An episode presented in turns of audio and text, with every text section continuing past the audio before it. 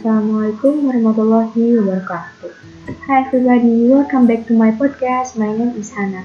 In this podcast, I want to share and discussion about the Indonesian workforce group on the Omnibus Bill on job creation. Surely you are asking what is the Omnibus Bill? The Omnibus Bill is a draft law in Indonesia that was passed on 5 October 2020 by the House of Representatives with the aim of creating jobs and increasing forage and domestic investment by reducing regulatory requirements for business permits and land acquisition. Because it is 905 pages long and covers many sectors. The Omnibus Bill has drawn criticism because it is feared it will harm workers' rights and increase deforestation in Indonesia by reducing environmental protection. Protests against this law are still ongoing and demanding that this law be repealed. What is the reason behind this draft omnibus bill?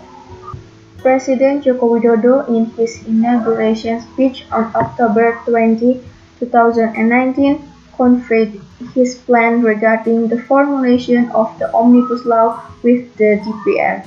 He said there were two laws that would be included in it, namely the Job Creation Law and the UMKM Empowerment Law. In February 2020, the Indonesian government submitted a broom sweep law to the DPR with a target of deliberation that would be completed within 100 days.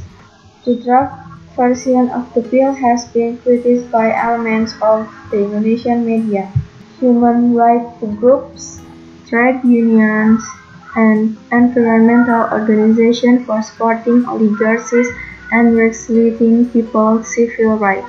On the other hand, the Indonesian Chamber of Commerce and Industry supports this bill.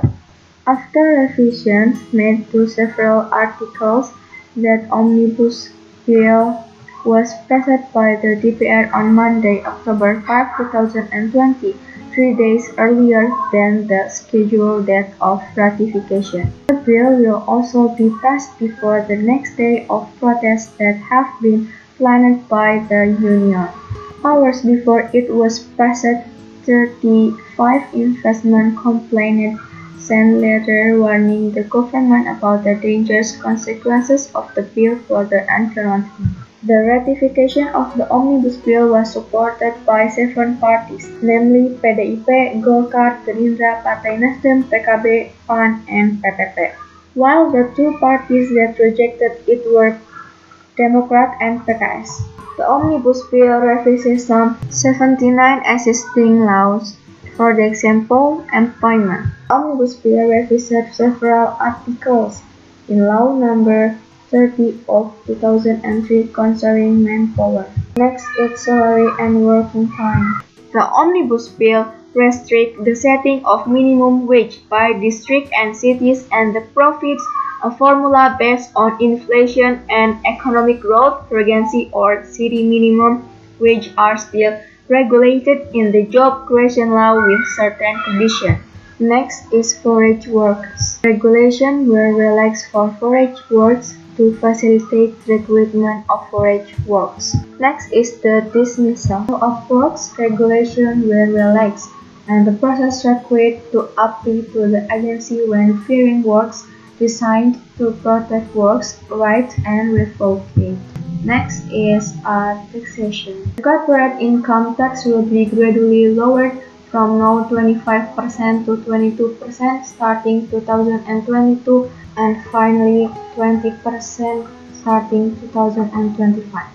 The Omnibus Bill certainly raises pros and cons in society in terms of first entrepreneur. Entrepreneurs welcome the ratification of the Job Creation Law. The business community welcomes and appreciates the government and the DPR for agreeing to pass the Job Creation Bill into law, said Deputy Chairman of the Chamber of Commerce and Industry for International Relations Shinta Widjaja Kamdani. The second is the economics. Meanwhile, Bahana Sekuritas economist Putra Satria Sambijantoro believes that the ratification of the Omnibus Law on the Job Creation Bill will not be followed by widespread layoffs.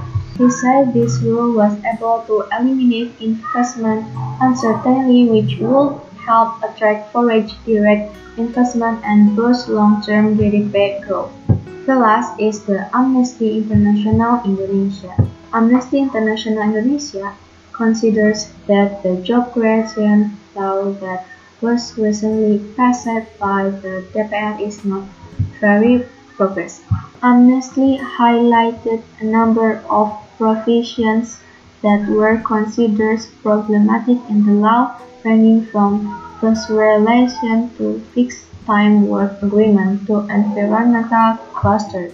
Since the government and the DPR discussion of the job creation bill, a number of groups have voiced their rejection. Sunday, 4 October 2020, reported that even the Confederation of Indonesian Works Unions and 32 other trade unions federations were planning to hold a national strike on October 6 to 8, 2020. Then, in the Omnibus Law Draft Chapter 4 concerning manpower, Article 78 states that overtime can only be done at most 4 hours a day and 18 hours for a week.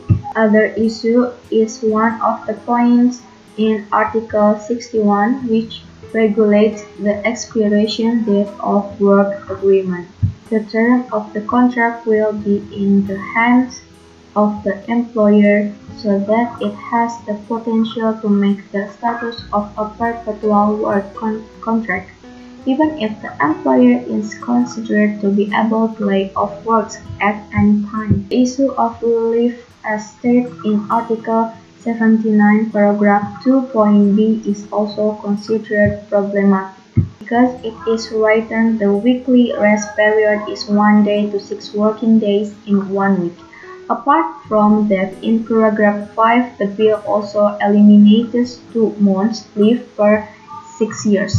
Long leave will be stipulated in a work agreement, company regulation, or collective labor agreement. Article 42 in this bill is also considered problematic because through this article it is considered that it will facilitate permits for foreign workers to be recruited.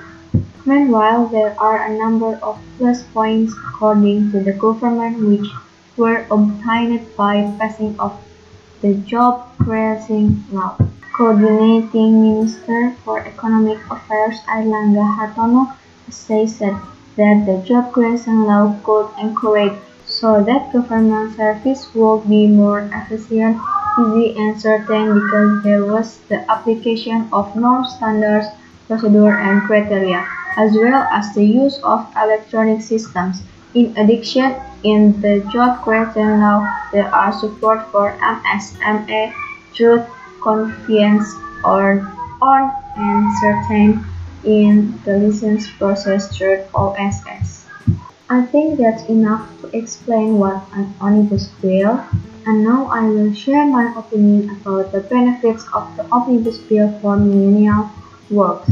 In my opinion, the benefits of the omnibus bill for millennial works are the optimism of the Indonesian millennials generation towards the process of ratifying the omnibus law, the work creation bill into a law is believed to have a positive impact on Indonesian young people later. The arrival of investments that are needed from the job creation bill will have a domino effect in the form of opening up wider new employment opportunities.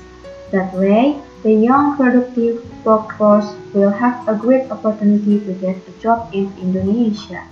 The increase in investment flows that will be caught from the ratification of the job creation bill will certainly create jobs and give hope to all of us.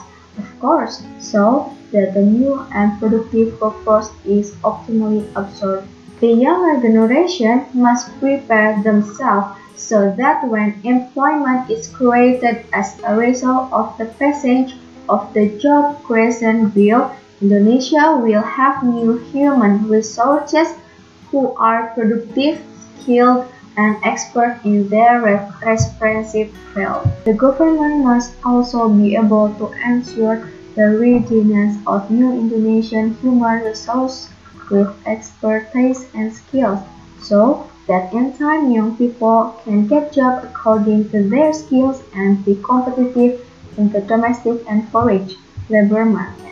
Maybe that's all I can say. Thank you for taking the time to listen this podcast.